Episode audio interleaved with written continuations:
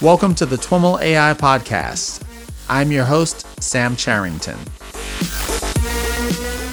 Thanks so much for joining us. And if this is your first time, I invite you to hit subscribe in Apple Podcasts, Spotify, YouTube, or wherever else you might be listening to the show. All right, everyone. I am here with Luke Stark. Luke is an assistant professor at Western University in London, Ontario. Luke, welcome to the TWIML AI podcast. Thank you. It's great to be here. It's great to have you on the show. You are a ethics and AI researcher among other things and you've been a vocal critic of computer vision and facial recognition in particular. And I'm looking forward to digging into those topics with you. But before we do, I'd love to have you share a little bit about your background and how you came to work in the field.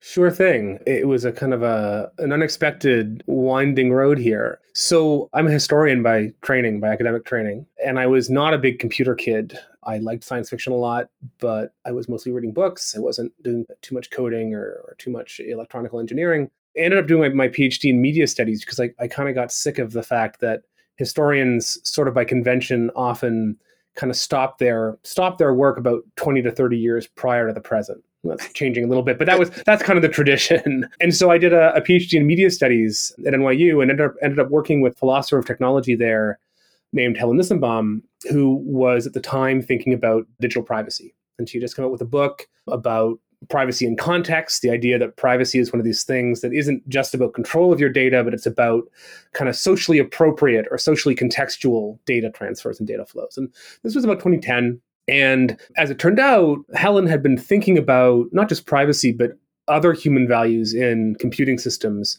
since the mid 90s and she was kind of part of a you know a fairly small niche bunch of folks who were in law schools in information schools in media studies departments who had been had been thinking about these questions. Mm-hmm. and and that's so i you know, got along. I worked with her did a bunch of work with her.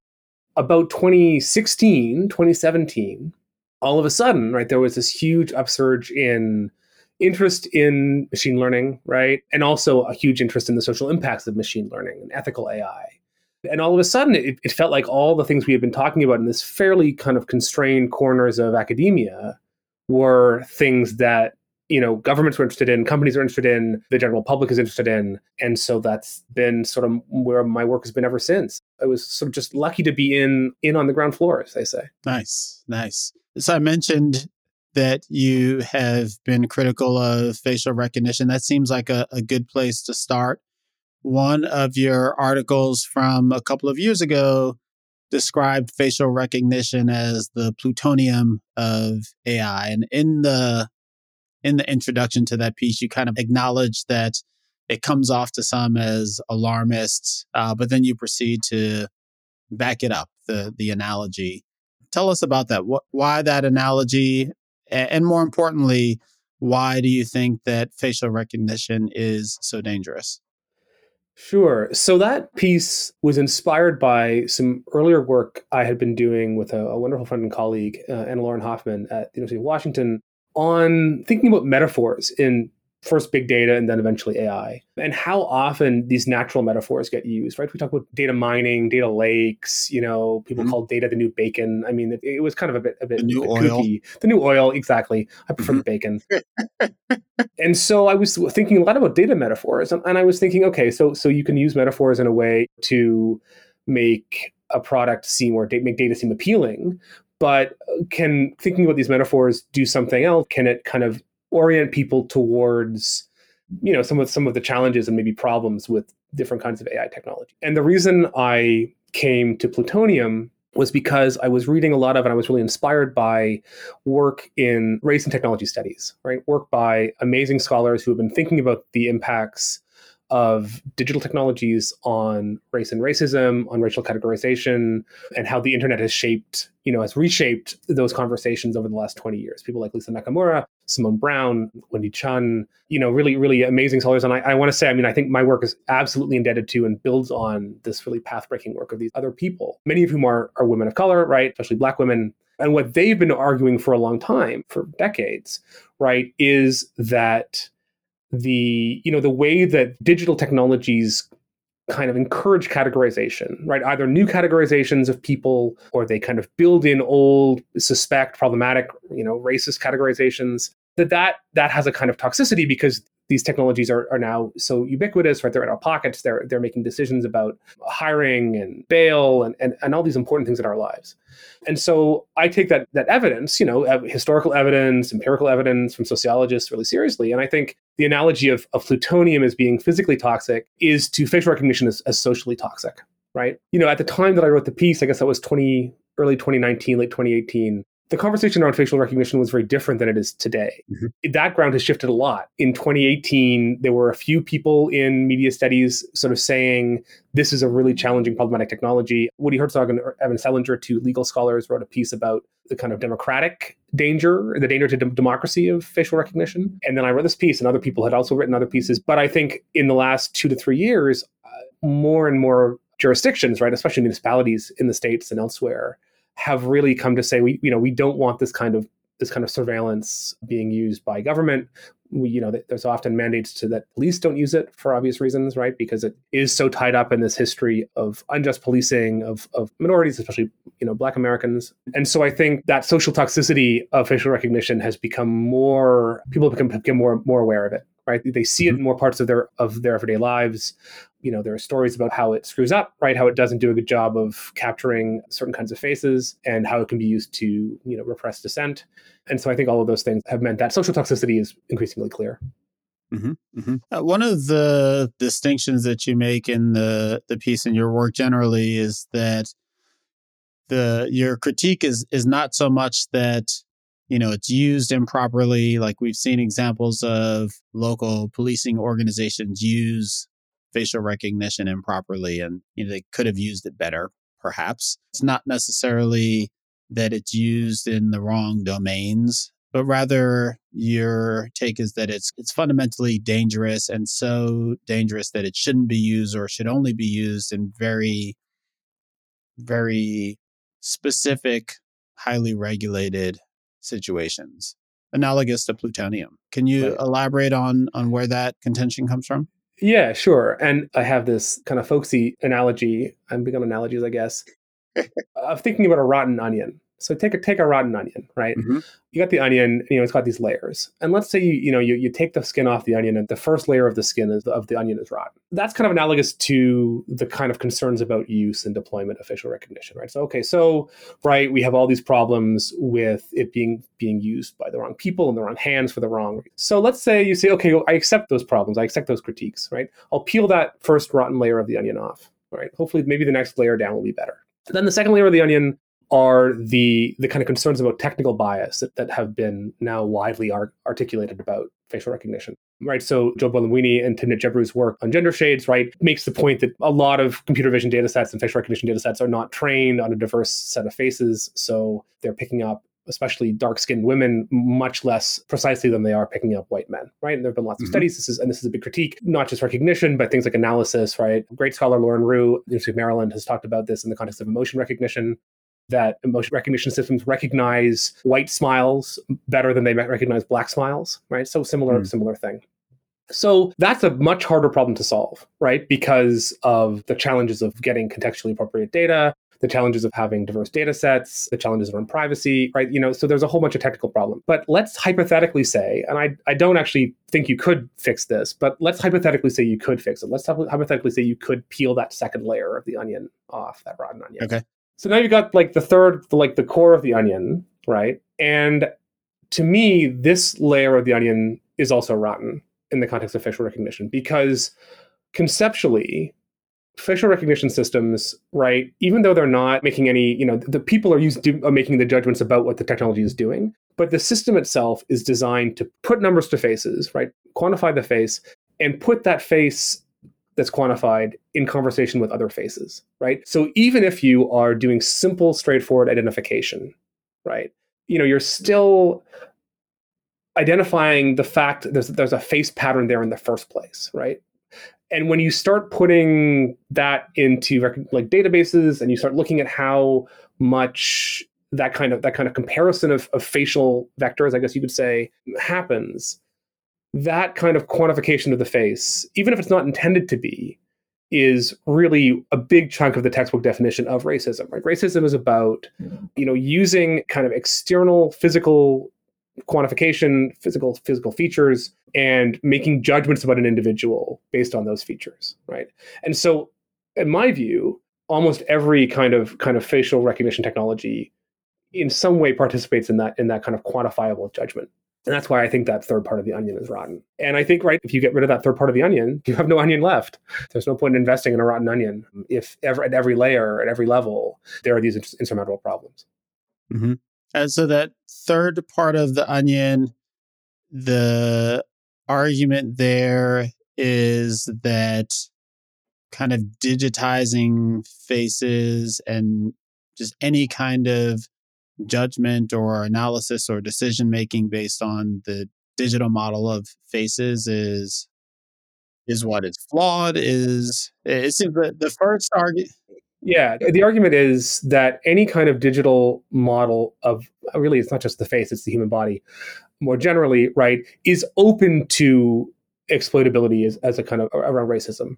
The textbook definition of racism right is using exterior physiological traits, physical traits, to make judgments about the inner self. And so all of these systems are doing that first part of that definition. They're all mapping, they're dependent on the kind of quantified mapping of, extra, of physiological traits, the face of the body of, of whatever.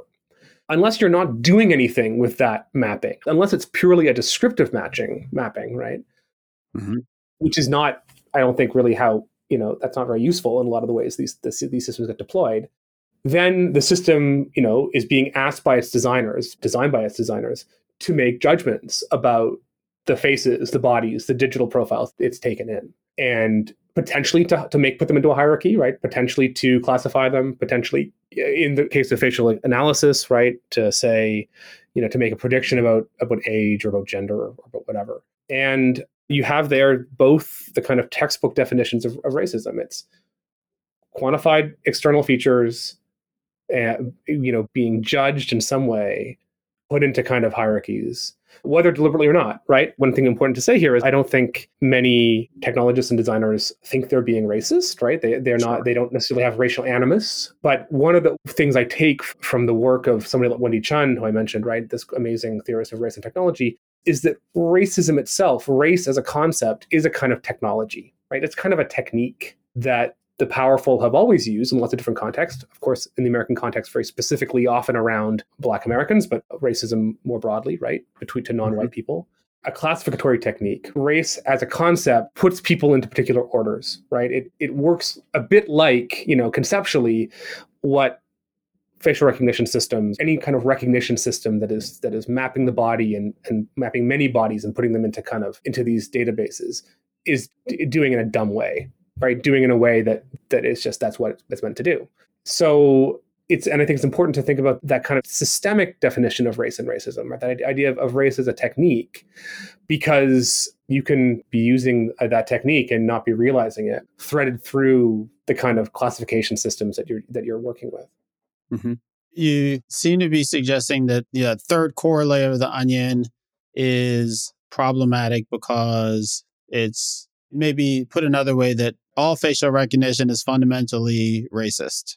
Yeah, basically, if you want to boil it down. Yes. Uh, yeah, just trying to get to like, so does yeah, that extend yeah. to like face unlock for your phone? Is that fundamentally racist? I think it is because just by the act of deciding to put numbers to your face, right? Apple is, or whoever's using Face Unlock, not to pick on Apple, these facial unlock systems are making a kind of judgment about what a face is right? They're saying okay i'm gonna i'm gonna i'm looking for a particular pattern of light and dark of like of, of whatever and i'm going to define that pattern as a face. And that's the edge case right? The edge case that that kind of simple one-to-one recognition is like the probably the the argument that that's racist is intrinsic to the the quantification aspect. It's not because it's it's one-to-one you're not necessarily putting it in conversation with other faces right and we talk about the, you know we talk about this in this paper physiognomic ai that i written with a great legal scholar Jevan Hutson we talk about that as the edge case we say there are some some good kind of philosophical reasons why even just the identification of the face with numbers kind of suggests, right? It, it kind of pushes you towards this kind of racializing classification scheme. And certainly when you put multiple faces together, then that that kind of produces this problem. And what is it about the numbers that inherently gives rise to racism? What about other types of judgment based on faces? Like we go through life all day making judgment based on faces. Does that mean that human existence is fundamentally racist? No, I think human existence is fundamentally based on these kind of inferences about people, these conjectures about people. This is a great question. Right. right? This is actually often a response that you get when you talk about these these problems.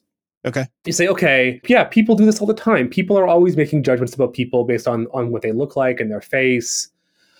And there are two a couple of things to say about that. First, right, there there are sort of right these two battling folk sayings, right? You know, you can't judge a book by its cover versus you know mm-hmm. you never get a second chance to make a first impression there's this kind of opinion is divided right about just how useful these individual inferences about people are right and there's been lots of work in psychology that talks about how much stereotype and other kind of incorrect inference permeates what we're doing a lot of the time in, in our daily lives. We're much better at making inferences about people if we know them well right? So i i know i can kind of infer things about my, my mother what she's thinking or what how she's feeling that i wouldn't be able to infer from a total stranger. And the real problem right then becomes so there are so there are all these problems with this kind of individual personal level inference. Lots of books have been written about it right? Lots of songs sure. have been written about et cetera okay. But when you try to scale that right when you try to say okay we're, we're going to make a science out of this we're going to find kind of regular and repeatable patterns in these in faces we're going to infer from one particular person's whatever you know some some set of things about them with some degree of accuracy right? That's when it all breaks down right? Because it's too brittle. You're never going to be able to capture the the kind of the, the potentially the reason why that inference works. And that inference even if it's 70% you know accurate at a population level is also never going to be reapplicable down to the individual level right? This is called it's called the ecological fallacy in statistics. Right. It's so it's fine you know if you right? So you can do these kind of population level analyses. Just to to be clear so you're shifting focus in the conversation to the paper you did which is the physiognomic ai and that is broadly a critique of you know these kinds of studies that will try to look at faces and determine you know any number of things. What are some examples of like the most egregious things you've seen? Sure. Well race is one of them. Mm-hmm.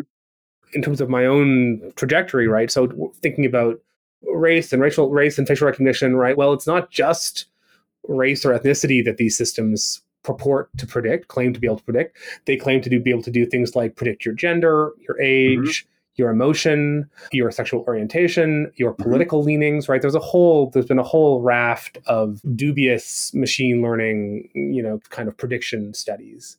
And, you know, I think race is a really critical example here. Mm-hmm. It's exactly what, what we're talking about, but at a bigger, you know, that physiognomic AI and the problem is that it's at a scale that's not just about race, right? It's looking at these various identity categories and trying to make assumptions about that identity category in ways that at that macro level at that level of populations that then gets translated back down to the individual can often be wrong right it yeah. can can be inaccurate and if it and whether or not it is accurate or not it can you know if it's used in various ways it's it, it's hugely damaging mm-hmm. yeah my my general sense is that most of the technologists i interact with look at these studies, you know, very critically to say the least, and wonder how they get published. Uh, but of course, people write them and publish them. Yeah, you know, and, and I think there's a there's a whole conversation to have about basic machine learning research and applied machine learning research and how even when researchers don't quite realize it, the line between them is very, very narrow, right? Mm-hmm. I was a postdoctoral researcher at Microsoft Research in their fairness group for two years. And I mean, I, I really saw this firsthand, right? A lot of researchers you know, have good intentions. They actually really want tools and scaffolding to to do a good job and to not mm-hmm. not you know trace into these problematic deployments. And so there is a kind of a set of structural questions around research, but it's just right. It's so easy to productize this stuff, right? Mm-hmm. I'm thinking especially of these various smartphone filters and apps, right? Where they say, "Oh, we'll, we'll turn your face into an 80 year old man's face," or mm-hmm. will morph it so that you look stereotypically female or something, right? Mm-hmm. And that's, you know, that's really easy to do. But I think it's also another example of how ubiquitous, like this kind of this digitizing of this categorizing of features is becoming because of facial recognition. And I and I think, you know, th- those filters, okay, maybe they're in good fun, except for the, you know, when you have a filter that says make beautifying filter, and that beautifying filter, the actual visual effect is to lighten your skin right mm-hmm. or to change the shape of your face that's a huge problem and i agree i mean there are there is a lot of good internally critical work in machine learning and in the tech sector and i think increasingly large amounts of it i gave i was asked to give a give a talk about this stuff at, at cvpr earlier this year and and there was a lot of interest and, and, a lot of thoughtful conversation about it. I think that there is a, a, real anxiety on the part of a lot of researchers about censorship, right, and about sort of being told what to research and what not to research. Mm-hmm you know, I think that that anxiety is understandable, but I think if we all stop to think for a, a little bit, there are lots of boundaries on on what kinds of research we do, right? And there are lots of kind of ethical rules and guidelines and in, in, in, every academic discipline. No, nobody's just kind of just out there kind of plowing over every social constraint. And so I think because there's been this body of work that thinks seriously about things like classification, I think it's time, and I think it is. I think it's good that it's it's now being thought about in computer vision. Mm-hmm, mm-hmm.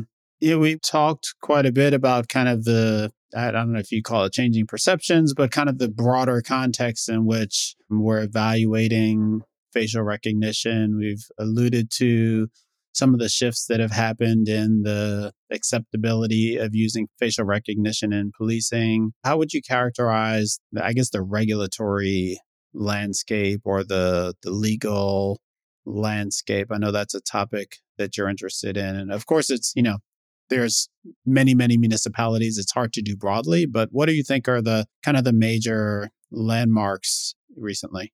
Yeah. So municipal bans or moratoria on on facial recognition have been a big kind of part of the regulatory landscape of the last couple of years in the U.S. Uh, cities like I believe like Oakland, like Cambridge, Massachusetts, and then also you know new focus on laws that protect broadly things like biometric privacy. Right, the Illinois biometric privacy law is just one of the strongest in the states and it has been like very very heavily attacked by various big tech firms because it it stops various kinds of, of filters you know various kinds of facial tech from being deployed or used in illinois. So i think that's been notable. I think that there has of course been in the, the american context a, a lot of conversation in congress about tech regulation broadly. Unclear if we'll actually see any legislation but what has been notable is the kind of recent set of hirings at the FTC, right, the Federal Trade Commission, which has sort of become the kind of de facto tech regulator. It, it has been for a long time around privacy because of its mandate to deal with to unfair or, dece- or deceptive business practices,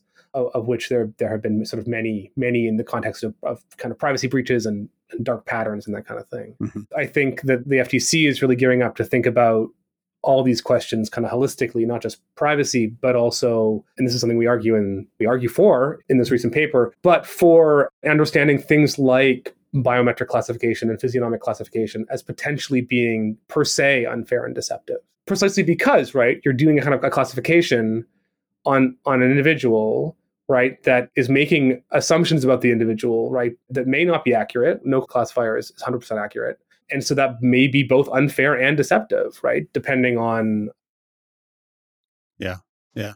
When you looked at the physiognomic ai landscape what did you find was the kind of the motivator behind that work? Was it you know people with the data set and just playing around? Was it again you know, we look at these and like, you know, you see them pop up on Twitter every few months and it's yeah. like, okay, you know, yeah. once again, correlation, not equal causation, blah, blah, blah. Right. And I, I'm curious, you know, where they come from in terms of thinking. Yeah, I think, and I think there's a kind of complex, like overlapping set of motivations, right? I think the world of academic prestige and reputation and controversy and and PR does a lot in fueling some of this work, right? Mm. I think if you publish this study that makes this kind of big claim about being able to tell you know tell somebody's sexual orientation via a data set or uh, by, by facial recognition or political orientation right you're going to get written up in all the tech press right it's part of the kind of ecosystem of content and, and, and clickable headlines and everything in it mm.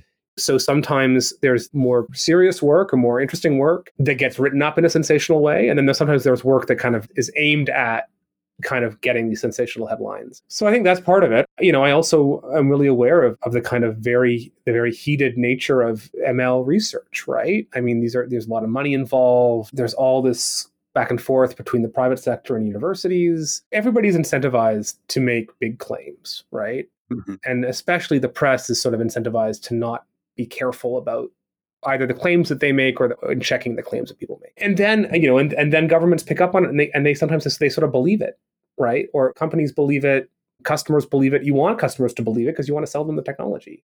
Mm-hmm. At a certain level. And I think that's a lot of where this is all coming from in the kind of swirling hype world around machine learning. And this desire, right? This desire, there's a real desire to want to peel back the skin and like get to the truth of things about people right? That's not a desire that started with machine learning. Machine learning is just the latest tool that kind of keeps that kind of desire going right? In the paper that you mentioned physiognomic ai you know we talk a lot about the 19th century. No computers then, but a similar set of desires to kind of try to like identify people from their exterior traits, right? A, a, similar set of desires to, to categorize people, to kind of understand who people are and what they're doing. I think that that longstanding, that longstanding kind of desire for that certainty, I think that's actually the, the core problem, right? It's it, that these technologies are are the symptom, but this huge, huge unease about about that you might have to like actually you know engage with somebody and find out their perspective as opposed to running some sort of sensor over them and getting information about them. I think that's that's a much longer history. And that's and that's where i think actually being a historian in this context is really helpful because right the new the tech is new. That kind of ideology or that kind of wish is not mm-hmm. In that paper, did you find examples, or in your research broadly in the area, did you find examples of commercial products that are based on the, this research or ideas? There have been lots of applications of, of the sort of simple emotion analysis, for instance, right? And things like hiring, right? So HireVue was a famous case, right? They have claimed that they've stopped doing a lot of the kind of facial recognition, or facial analysis work on emotion, but they there's still a lot of concerns about, about hiring in general. There are a lot of really alarming examples in the in the kind of sort of law enforcement and national security space, both both in the United States and overseas, right? About around kind of doing these analyses, making judgments and assumptions about suspects and there's an increasing interest in, in, in using these technologies in education right? And mm. the pandemic has really meant right a lot more screen time and a whole bunch of companies have sort of moved into this space promising analytics to help children learn right which which involves analyzing their attentiveness analyzing their you know their demeanor stuff like that. So it is a, a quite a heterogeneous set of technologies and you know not not every technology is seeking to classify or identify the same thing so in the paper, we we tried to kind of get a as high level a kind of definition as we could to kind of capture the broad range of where we see the tech going. So I wanted to kind of introduce into the conversation some late breaking news. This is not characteristic for the this podcast, but since we started our recording, Facebook announced that they're going to be shutting down their facial recognition system. Is this since we started recording? Thereabouts. Obviously, you haven't been reading that, but you've been following what the company's been doing. And any thoughts on on that? Yeah, that's interesting. I think that's first of all indicative of how toxic the term facial recognition has gotten. Also, apparently, how like how ubiquitous. Somebody was somebody the other day was mentioning that they that people sort of sometimes kind of use facial recognition as synonymous for any kind of computer vision, right? Oh, we use mm-hmm. facial recognition to identify this guitar. That's interesting. But anywho, facial recognition as a term is clearly really, really toxic and clearly something that, that the tech companies don't want to be involved with. Facebook is, of course, rebranding itself, right? It's it's yeah. meant, had a lot of a lot of press this week going to, to Meta, talking about about the the metaverse. What's the metaverse? The metaverse is virtual reality, right? The metaverse mm-hmm. is about it, which includes creating digital avatars of of users, right? Facebook uh, has been researching how to do physiological scans of bodies to produce more more precise, more accurate avatars for some time. Mm-hmm. And Facebook may be shutting down some aspect of its photo facial recognition, right? But Facebook is still very interested in collecting data about the body mm-hmm. and using that data to collect information about its users to, to, to model it. In fact, VR technologies collect enormous amounts of data, not just about the face, right, but about heart rate, movement, right, you name it, right. They're they're doing a very granular scan, you know, how you're moving, how you're acting.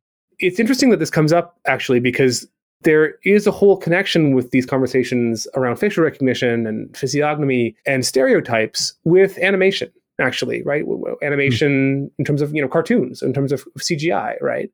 And one of the big challenges with animation is that the easiest way to convey emotion in animation is through a stereotype. You know, it's through some kind of physical, you know, big eyes or, or, or tiny mouth, right? Mm-hmm. And so you get all of these conventions, all these stereotypes from animation that that begin to inflect how we think about people, you know, how we think about people's emotional expression, their other kinds of expression. And now we're getting to the point, right, where social media companies are trying to collect you know trying to animate users right for their own for their own end an interesting move by facebook but not maybe totally shocking or unexpected mm-hmm, mm-hmm.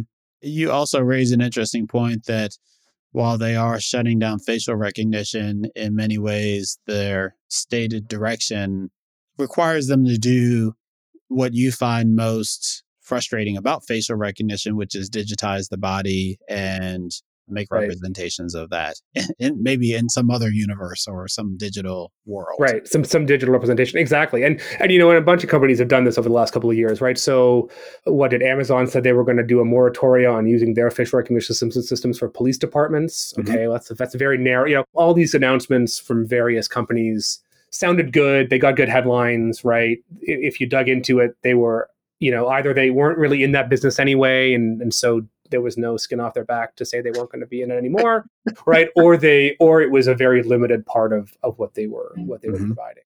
Yeah, I think that's deflection, right, on Facebook's part, and I think again that's actually partially why we we really wanted to go beyond facial recognition, right, in this paper and say there's this whole class of of classif- classifying technologies and classificatory technologies and because you know you don't because we we we don't you know we don't want to play whack-a-mole all the time right pe- people in tech often complain that that regulators can't keep up with the technology, but part of that is because of the argument that every technology is new, even if some of these technologies have a lot of common denominators in terms mm-hmm. of their conceptual basis or their technical basis. And so that's that's kind of uh, I think a ban on on phys- physiognomic AI analysis. Yeah, would you know you could apply that to thinking about virtual reality avatars, especially if those are, are grounded in digital data and if they're being, you know, machine learning is being used to extrapolate or, you know, that animation.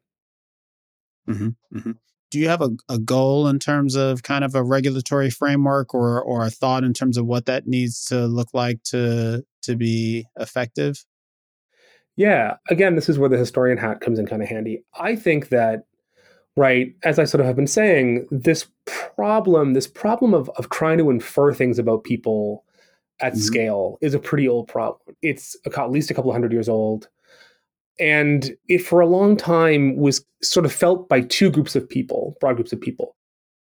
Experts in the lab right? Scientists of various kinds and the kind of often marginalized populations who got experimented on, right? Whether that's very broadly, right? Whether that's people people in colonial, you know, in, in, colonized societies who are who are getting, you know, 19th century scientists, administrators going in and doing stuff to them. Whether that's poor people in Europe and North America, right? Those marginalized people understood the the, the kind of injustices of these sort of the sorts of classifications very well but the kind of privileged, you know, and I count myself as part of this group, right? Kind of privileged in North America, you know, white white middle class people, they didn't really see always see the, the kind of negative side of classification and quantification.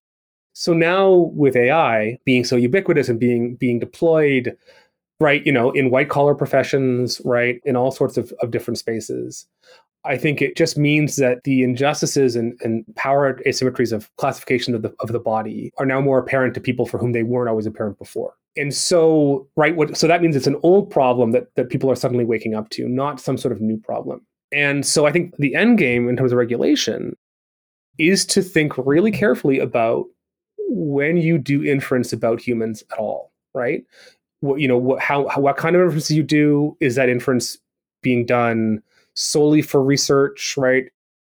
Are certain kind of inferences that are done for research, you know, does, does that put that research off limits for commercialization?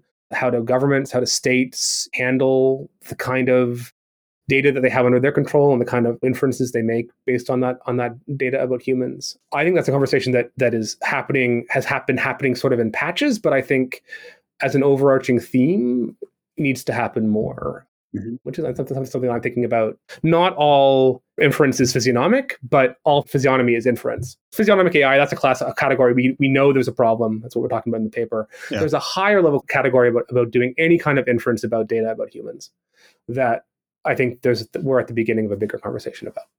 Mm-hmm. Mm-hmm. Maybe going all the way back to the onion to kind of wrap things up. What would you point, you know, me or or anyone else who's not quite bought into that third layer of the onion as being fundamentally wrong?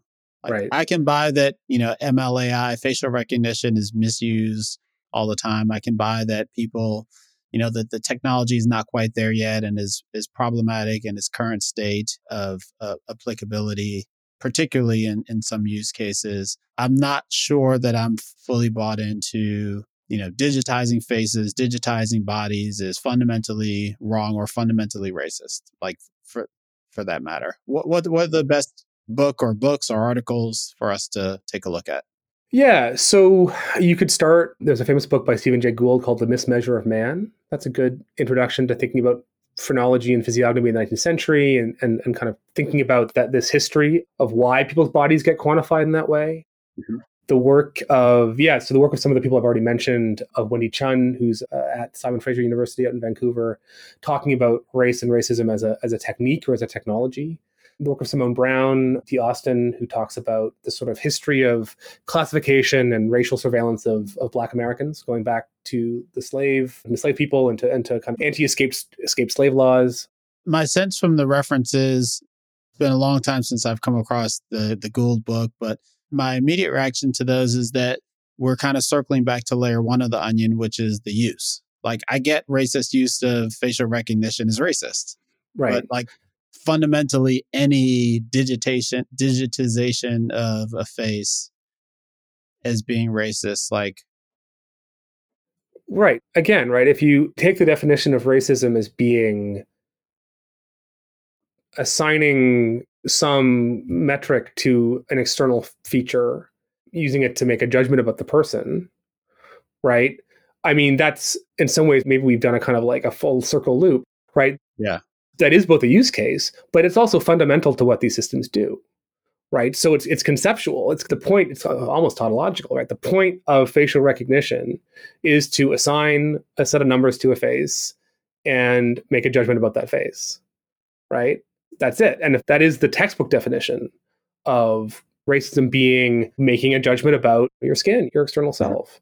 So yeah, so I think it, in some ways it does loop around, but I think that's part of the problem is that people don't always get at bottom that's what racism is, right? Mm-hmm. It's not being irrationally bigoted or something, right? Racism is, is is a technique, right? It has this like tech, you know, this kind of materiality to it. And so you can, you know, yes, you can, that's why you can be racist without realizing it, right? You can be racist, you know, without with the best of intentions, which kind of ties into bigger conversations we're having these days. Mm-hmm in society. And so I think your point is right, but I think it does come around to that that fundamental question of what right what conceptually is putting numbers to humans about Mm-hmm. Look, I think there's an interesting question here about, you know, I mean, okay, so you could say that there are in some medical cases, right? We, maybe you want to you want to quantify the a spleen or something or a, a lung, right? Right. Is that racist? Well, there's certainly a lot of potential for racism or racial disparity to come into those medical data. And there's been lots of st- studies about mm-hmm. that. Is that quite the same? Jury's still out. I think that's a fair point that quantifying a, a particular organ and you know we that's something to talk about the face right the face is so central to the way we identify each other and the way we, the way we understand each other socially i don't know if you, you can quantify the face without without stumbling into that problem mm. well there's no question that it's dangerous.